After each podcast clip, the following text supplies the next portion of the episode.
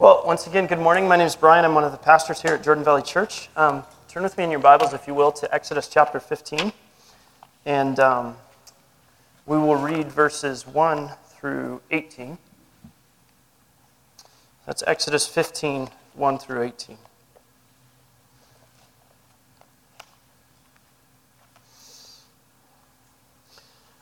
Then Moses and the Israelites sang this song to the Lord. I will sing to the Lord, for he is highly exalted. Both horse and driver he has hurled into the sea. The Lord is my strength and my defense. He has become my salvation. He is my God, and I will praise him. My father's God, and I will exalt him. The Lord is a warrior. The Lord is his name.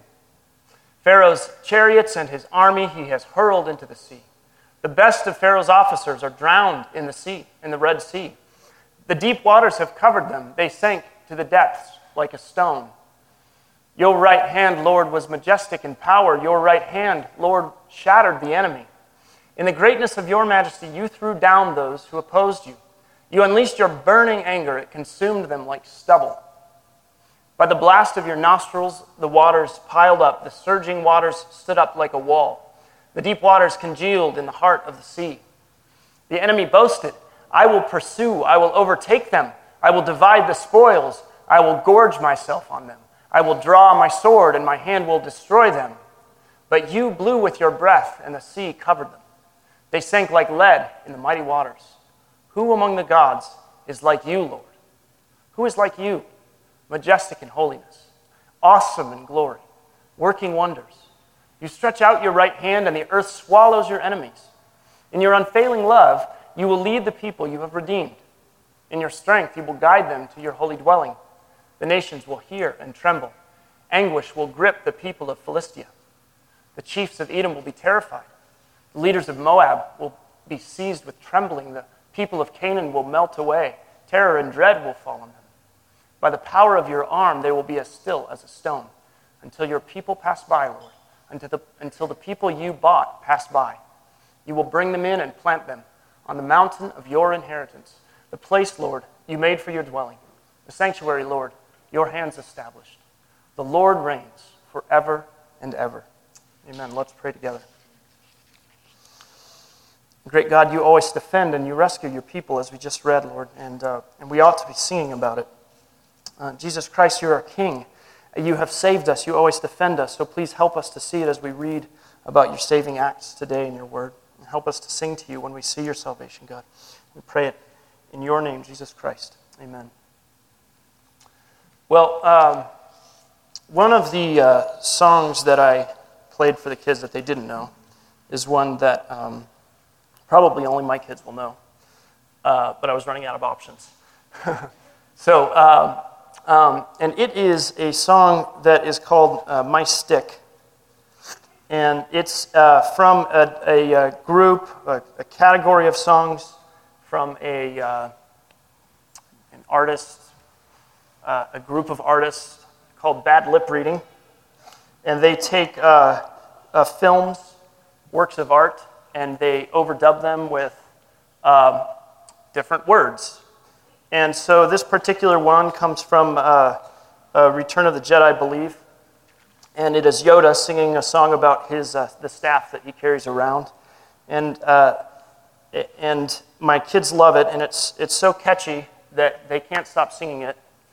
Uh, and it has been actually forbidden from singing in our house now, unfortunately. The lyrics go like this uh, Knock you in your head with my stick, with my stick. You're going to have a mark from my stick, from my stick. My stick, my stick, my stick is better than bacon.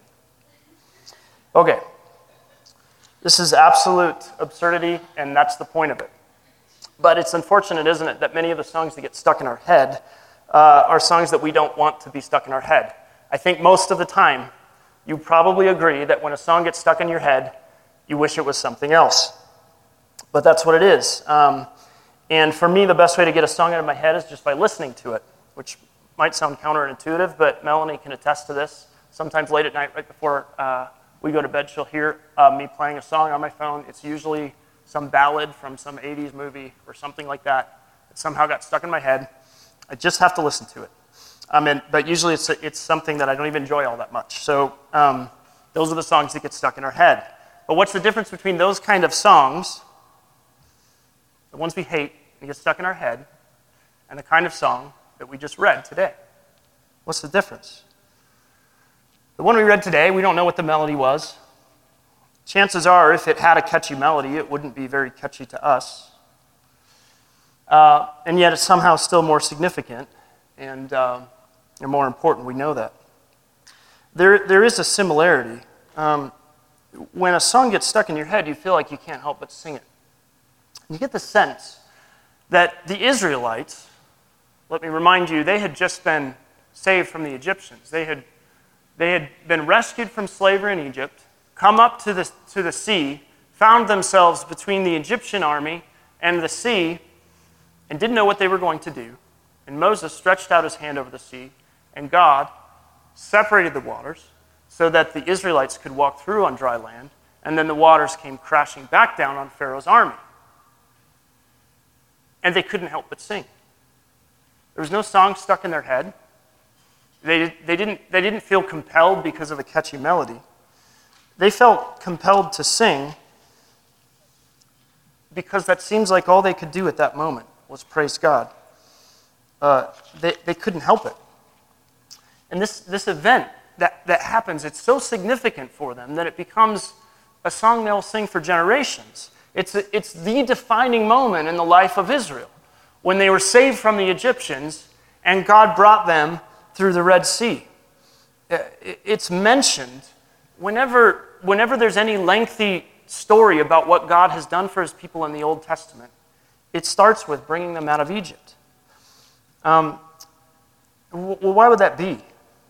It's because, it's because redemption, God's saving work, it's the greatest gift that God has given to his people. And when, when that's the greatest gift that he's given to his people, they can't help but reflect on it. We can't help but reflect on it. And as we're working our way through the, the book of Exodus and talking about the three gifts that God's given his people, we find ourselves at a place here where, after receiving the gift of redemption, we see people in the wilderness who can't help but sing a song. The Hebrew word at the beginning that, that says, I will sing, has a sense uh, of, I, I must sing. I have to sing. I don't have a choice. I have to, I have to proclaim what God has done. That's why Psalm, Psalm 106 says, they, be, they believed his words and they sang his praise, talking about what God said he would do in Egypt. And that, that's the same for us today. It's the same for us today. We too should be praising God for who he is. We too should be praising God for what he has done. We too should, should be praising God for what we know he will continue to do for us. Because he's our mighty warrior and defender today. He still is. We're not in armies, but he's still a mighty warrior and defender. He has trampled our enemies and he continues to rescue us. And he is bringing us to his promised land of heaven. So let's, uh, let's uh, look through this a bit more. God, God is to be praised for who he is. Um, there is a lot that's said about God in this passage. First, he's highly exalted. And that is a, a phrase that at, at, church we're so familiar with it that we, we sort of, uh, in, in fact, all of these phrases, we get very familiar with them. They start to all sound the same. And we don't know what the difference is between being highly exalted and being majestic, maybe. But this particular phrase, if you think about being exalted, you think about being high up, high up above everything else. And, and what is Israel saying about God? They're saying he's higher than any other God. Well, well, why? Because they just came out of a land that loves gods, whose high God changes from generation to generation, who is, who is addicted, uh, addicted almost to having many, many, many gods. And Israel said, He's above them all. He is highly exalted. You say, The Lord is my strength and my defense. They know they're weak. They're slaves. They're running from Egypt, but he is strong. They have nothing to defend them when they run away. And yet he is their defense, he's their salvation. Having been set free from the Egyptians, the, the Israelites are, are free now to fully identify, uh, identify themselves fully with God. And this is really amazing when you read these phrases, because there starts to be a repetition about it that you can't ignore. He is my strength. He is my defense. He has become my salvation. He is my God, and I will praise him. My Father's God, and I will exalt him. Not just my God, but my Father's God. They're, they're praising the same God who had, who had been, been with them for generations. One of the reasons that we have a corporate reading every uh, Sunday, uh, and this particular corporate reading this Sunday was very interesting, is it's, it's that we remind ourselves uh, we remind ourselves what Christians have believed for generations. And if you were a pastor uh, reading that, uh, that corporate reading that we had today, you would have said, This is a very weighty charge. Thank goodness no one here understands what they're saying. Uh, um, no, it was, it was a fantastic reading, but uh, it would have taken some digestion, I think. Um, but that's one of the reasons we read those every Sunday. We want to remind ourselves what, what Christians have believed for generations. Um, and Moses here and the people are reminding themselves that the same God they worship today is no different from the God that their fathers worshiped. The Egyptian gods throughout history were always shifting around. Sometimes one high god was this one, Ra, and another time the high god was Ammon, and then after a while they decided they might as well just merge the two into one called Ammon Ra. And then another pharaoh might come along and say, I don't like that one, I'll pick Aten and then that's the high God. That's not how it was for Israel. They were worshiping the same God for generations and generations. The only God, the one who is exalted above all other authorities. And he is a warrior God. He's a warrior God. This is not very, this is not very popular today. But it's important to those who are being rescued, isn't it? They need a God who is going to lead them in battle. you have to have a God who will fight on your behalf if you're in a world that is hostile to his purposes. He's got to fight on your behalf, so he's a warrior. And Israel was formed as a people in a world that was used to wars. They were, they were saved out of slavery, and there was no way to be formed as a nation at that time without going into war. And so they needed a warrior God. I'm going to skip down to, uh, to verse 11 and, and then we'll go back a little bit. Uh, the, the song continues later on Who among the gods is like you? Majestic in holiness, awesome in glory, working wonders. You stretch out your right hand and the earth swallows your enemies. I was, uh, I was fortunate enough yesterday to, to go to the museum with my family. We went, went, with, uh, went, went with another family from church. And at the Natural History Museum up by the U, there's an exhibit on now uh, about uh, Egypt. I love these kind of exhibits. I love these kind of exhibits. So there's, a, there's, an, there's an Egyptian exhibit up at the museum right now.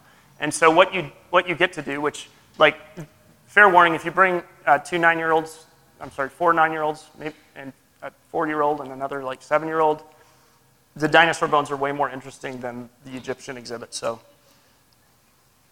Take it as a date night. Leave your kids here on Saturday. Go to see the Egyptian exhibit. Um, you go there, and here's what you see. You see, it's fascinating, but you see idols everywhere. And by idols, I mean little statues and drawings and paintings of gods that the Egyptians worshiped. The Egyptians were really, really good at worship, maybe the best. Everything they did was about what they believed. You couldn't get away from it. And everything that they believed was all around them. And so the sun was a god, and the river was a god, and the, and the crops were gods. And the gods were depicted in all of these various representations. And so, what do you see when you see all of these things? They're familiar images to us because we've seen them so much. You'll see a human body with the head of a falcon. It's Osiris. You'll see another human body with the head of a, a jackal or a dog. You might see a snake's body with a human head. Of course, you see the sphinxes, the lion bodies with the human heads, but you might also see a lion body with an eagle's head or something like that. All of these mashups of different gods, and some of them they can't, you know, that aren't animals, like the sun, is just a disk, and you see it just sort of floating above the heads of the other gods. They're all just the things that have been created, everything that Egypt saw around them. And they mashed them together in a bunch of different little things to make gods out of them. And yet, what the Israelites say is, Who among the gods is like you, Lord? You're majestic in holiness. You're awesome in glory and working wonders. He's, he's completely separate from any other manifestation of God that people want to think of. You can't represent God by taking the most powerful animal you can think of or the most applicatory animal for a, a, specific kind of thing and just smacking the head of that animal on a human body and then bowing down and worshiping Him. Because there is no one like the Lord. That's why he, he so much later on, you see, rejects all those images that people want to make about him. He rejects them because there's no one like him.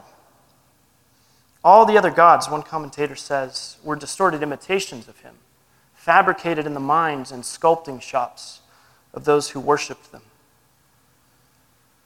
We speak of gods in a different way today. We speak of gods in a different way. Sometimes we use it so colloquially that it's disturbing. There's a, I, I'm, a, I'm, a, I'm a fan of basketball, and it's very annoying to watch sometimes uh, because of the drama of it it starts to feel like professional wrestling sometimes. But there's a basketball player who's very good, and they don't even refer to him by his name anymore. They just call him the point guard. Because he's a point guard and he's really good at passing, and they think he's the best at passing. So everyone just refers to him as the point guard.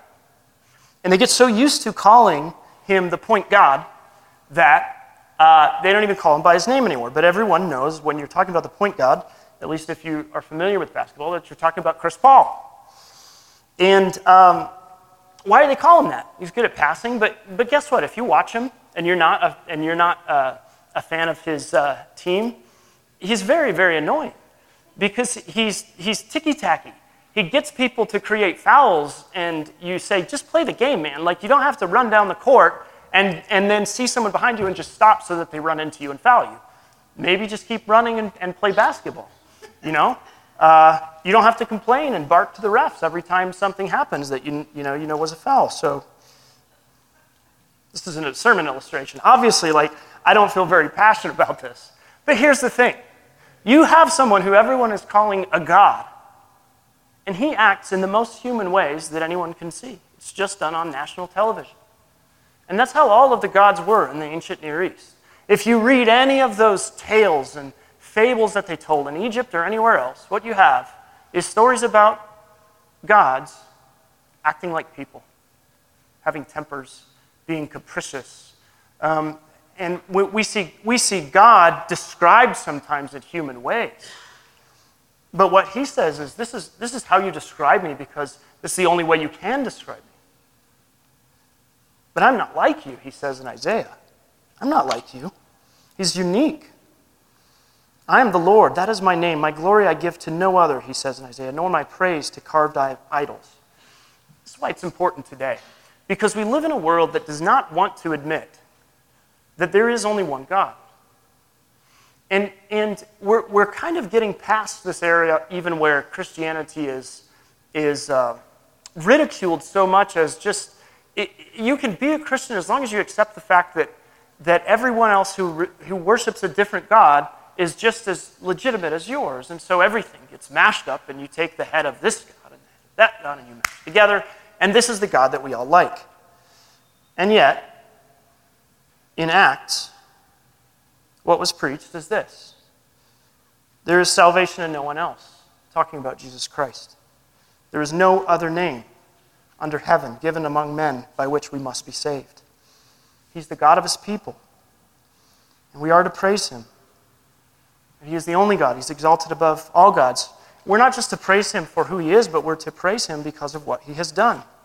There's a contrast here between what Pharaoh's armies think they're going to do and what God does. So all of a sudden we start reading about what they do and what God does. And what do they do? Well, they get they change their minds first of all, right? They see Israel running away from them, they get scared, and they start running after them. They don't want to lose their entire workforce. And so they start running after the Israelites. And they say, uh, in the song it says, The enemy boasted, I will pursue, I will overtake them, I'll divide the spoils. So we're going to run after them. We're going to take all the stuff that's theirs and all the stuff that they took from us. we're going to take it back again. We're going to bring them back. We're going to kill whoever we need to kill and uh, bring them all back. I'll gorge myself on them. I'll draw my sword, and my hand will destroy them, it says. And how does the song say that God responded? You blew with your breath, and the sea covered them. That's all it took. God didn't ride on chariots, didn't require horses, it didn't require the bows and the arrows, it didn't require a vast army. It just required that he bring the sea back down from where he'd brought it. Back down on top of them. It's a violent section. It's a violent section, isn't, isn't it? I mean, evoking these images of, of drowning, people sinking to the bottom of the ocean. At the end of the last chapter, it says they were washing up on the shore. Even. We don't like to think about this kind of a violent God, do we? In fact, even here, we don't sing about it much. Part of that's because we don't know what to do with it. Most of us haven't ever had to go through that kind of violence and be rescued from it. Um, and so it, it just seems kind of morbid. But it was everything for these people. And not just because they'd been rescued, but because God, God even in how he kills the army, you see, exhibits his power over, over Egypt and all these false gods. If you walk among the relics of Egypt, at any, uh, at any uh, uh, presentation or museum or anywhere that has uh, Egyptian artifacts, what you'll see, usually at the end of the, at the, end of the journey, there is a coffin, a sarcophagus, tomb. And we're, we're familiar with the images. They're all painted. And at this particular one, the one at the U right now, there's an actual mummy in the tomb, and they have the lid open, and you can look at the mummy wrapped in cloths. It's not, it's not as bad as you might think, but it's, it's a real mummy there in the tomb. You see, the Egyptians believed in the afterlife. They believed that once you died, that was not the end of it. But there were some things that you had to do. There were some necessary things that had to happen if you're going to die in the best way. When you died, your body had to be preserved. You had to be fed. You had to be wrapped. You had to be taken care of, you see. And what does God show this Egyptian army when he smashes them under the ocean? They, their bodies cannot be recovered, many of them. They will rot there in the ocean, and if they wash up on the shore, they'll just rot in the desert. No preservation and no afterlife. And that is what God shows to the Egyptians. He takes away any opportunity that they have to have peace everlasting when he drowns them in the ocean. Still very violent. But there are people that we know of, that we're familiar with, at least in history, for whom this kind of violence rings more true than it does for us. There's a hymn that was sung in the 1800s called Go Down Moses. And it's a song that we might be familiar with uh, because we'll, we'll call it a, a spiritual and it was sung by slaves in America. And they would sing these words When Israel was in Egypt's land, let my people go. Oppressed so hard they could not stand, let my people go. Go down, Moses, way down in Egypt's land. Tell old Pharaoh to let my people go. And this stanza, this next stanza, gets subtracted from any modern version of it that you'll see. And I, I was looking at an old report from the 1800s, an old hymnal from the 1800s, and there was this stanza in that, in that uh, hymn. Thus spoke the Lord, bold Moses said, Let my people go. If not, I'll smite your firstborn dead. Let my people go. This is what they sung. You won't find it in modern renditions of the song. Why? Because we don't like that kind of violence in our hymns. And yet, for the slaves in America, who themselves had been beaten down and who had to escape this kind of torture. For them, it meant everything that God would defeat the enemies like a warrior. Not just take them out and say, okay, let's, let's all be peaceful here. It meant everything to them that God dealt with sin in a concerted and an actionary way And then it's so funny about this particular song. Because this song, Go Down Moses, was then readopted. Think about this. by Hebrews as they celebrate Seder, that is Passover, today. So, one folk singer in the 1950s was so surprised when he went to Israel and he heard, he heard people in Israel during the Passover singing, Go Down Moses in Hebrew. What a surprise it was to him that they should then adopt this song that had been taken out of their experience for their own purposes. But if you hear it today, there is a verse that's missing. And it's this verse. If you hear it today, sung during, by, by, by Jews during Passover, they will, they will remove this verse. Lord, help us all from bondage flee, let my people go, and let us all in Christ be free. Let my people go. Jews, Jews that don't believe in Christ will not sing about Christ, so they have to remove that verse. There's some, there's some cognitive dissonance when they sing the song, and they know it's a Christian hymn, but they have to remove Christ from it. And yet, when they remove Christ from it, they remove everything that's important about it. What sort of man is this? Men marveled when they were around Jesus Christ. What sort of man is this that even the winds and the sea obey him? That's Jesus. The same one that brought the sea down on the Egyptians. You can't remove Christ from it. Micah, the prophet, reflects on our sins like this. He says, He will again have compassion on us, talking about God. In the, the future, in Christ's coming, He will tread our iniquities underfoot. You will cast all our sins into the depths of the sea. He disarmed the rulers and authorities, Paul says in Colossians, and put them to open shame by triumphing over them in Him, that is in Christ, when He took our sins away. This is resurrection for His people. He raises them to life to bring them to the promised land. And I, I think the, the Israelites experienced freedom from slavery in a way that we will never be able to fathom. Uh, just like those slaves freed in the Civil War experienced uh, uh, uh, freedom from slavery in a, in a way that we don't necessarily understand. But the biblical perspective is this that there is an even greater slavery that all of humankind is actually subject to. And it's what we have to all be set free from. So if we know that we've been saved from something even greater than what the Israelites were saved from, I have to ask all of us why aren't we compelled to sing in the same way? Well, we might think if only I saw God's power like that, I would sing. I would sing like that. If, I, if God did something miraculous for me like that, so big that I couldn't ignore it, I would sing. And I, and, I, and I think I would sing, if God did something like that for me, I would, I would probably be singing to Him for the rest of my, my life. But He actually never shows me that kind of power. But we tell ourselves, if I saw that kind of power, I wouldn't be like them. I would sing. But do you know what they did? It only took a few days. John will preach about it next week. It took, it took just a few days for them to forget what he has done.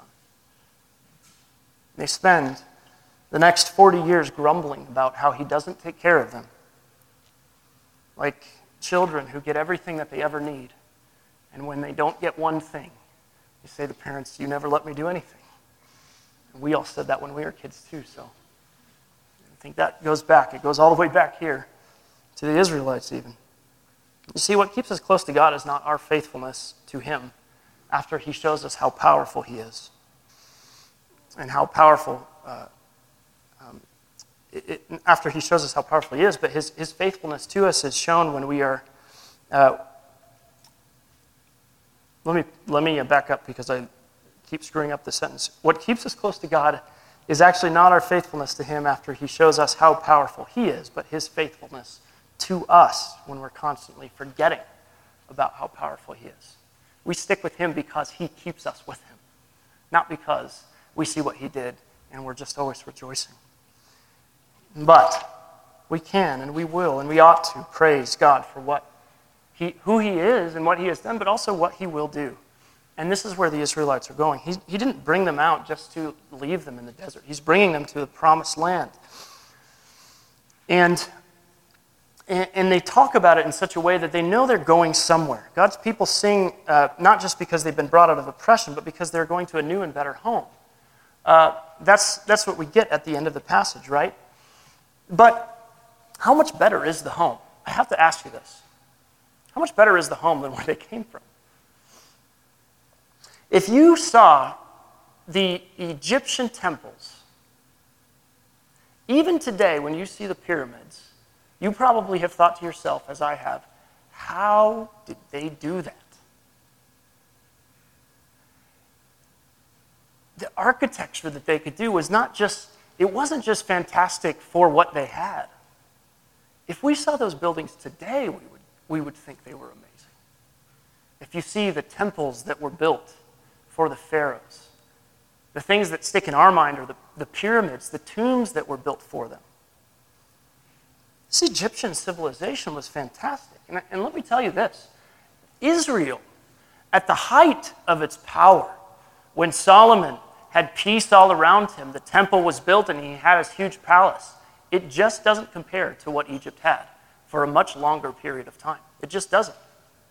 So, how can they be singing about God bringing them to a better place when they just left one of the best places there will ever be?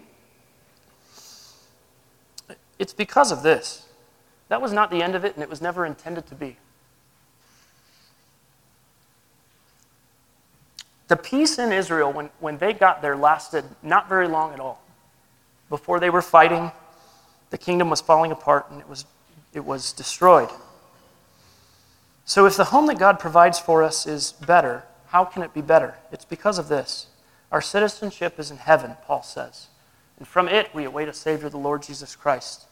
We have an inheritance, Peter says, that is imperishable, undefiled, and unfading, kept in heaven for you. See, the, God, the home that God is preparing is better because it is his home. It's not the home that someone built for him on his behalf, it's his home. In fact, Christ says it's the home that he is building for you. I'm preparing a place for you, he says. The greatest temples in Egypt were never for common people. Those amazing tombs that we see, you and I would never have been able to enter them back then. You understand that? We would have the common graves in the desert. They would take care of our bodies as much as they could so that we could live on. But we wouldn't get to be in the temples. We don't get to be in the pyramids. You and I. We'd be buried in holes in the desert. Those temples are the place for royalty, for, for very wealthy people. That's what those greatest tombs were reserved for. But for us, God invites rebels with no place no royalty, no garb, no titles, and no majesty. And he says to you and to me, I'm preparing a place for you, and it's my place. And if you live in me and I live in you because of Jesus Christ, that home is a guarantee. See, Jesus Christ is not just the Pharaoh who reigns over some local kingdom for a few years and then passes it on to the next one. He's the king who reigns forever and ever, and he rules over us and defends us.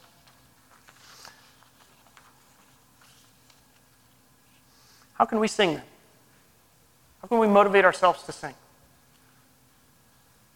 I'll end with this final piece. Our songs cannot merely be an experience. We cannot come to church and just rely on the music being so good that it moves us. That doesn't matter in what, whatever church you go to. If that's why you sing, it's not the right reason. Our songs cannot just be an experience. I'm not, I'm not, I'm not diminishing in any way the, the, the greatness of good songs. I, I love good music. I love good music. But the songs that we sing have to arise out of our experience, not be an experience of themselves. It's not just about making the music sound good, whatever the words might do. But you see, we, we ought to be able to sing with the same tempest and the same fervor, whether or not there are any instruments around us because of what he has done for us, so that we can't help but sing. There's another Civil War era hymn that goes like this No more auction block for me, no more. Many thousand gone, no more driver's lash for me, no more. No more peck of corn for me, no more pint of salt for me. These are, these are different verses. The pint of salt and the peck of corn were just rations for slaves. And, the, and I read in this hymnal the, the anthem of liberation probably dates from the year of Jubilo, on January 1st, 1863, Lincoln's Emancipation Proclamation came into effect. Soon, many of the slaves he had set free were fighting with the Union forces.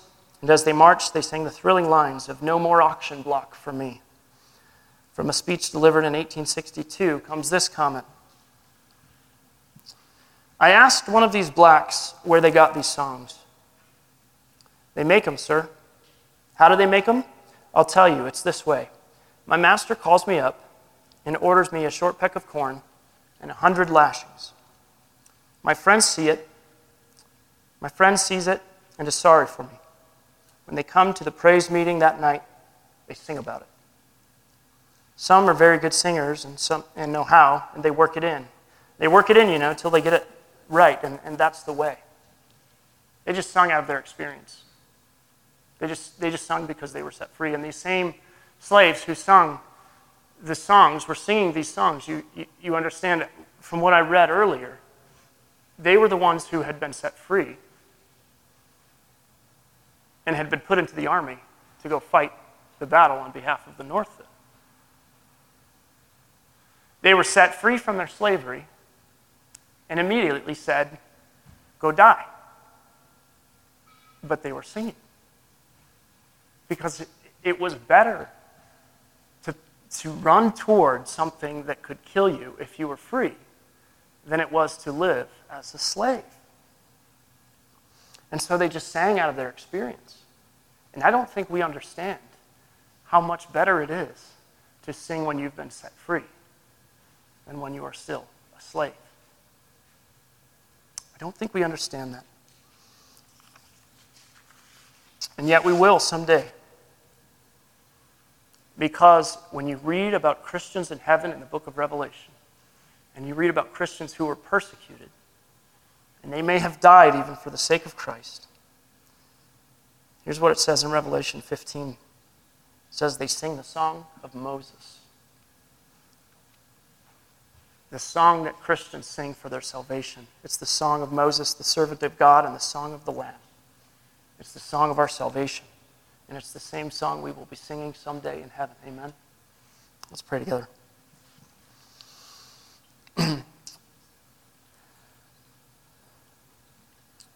Father, we, we acknowledge and recognize that it's, it's difficult to um, sing out of uh, circumstances um, that we're unfamiliar with. And yet, what hopefully all of us are familiar with is that your salvation has come in Jesus Christ, that you've rescued us from the slavery of sin and brought us into a new home with you. And you promise us the gift of eternal life, Lord. And we pray today that that very truth would help us to sing. We pray it in Jesus' name. Amen.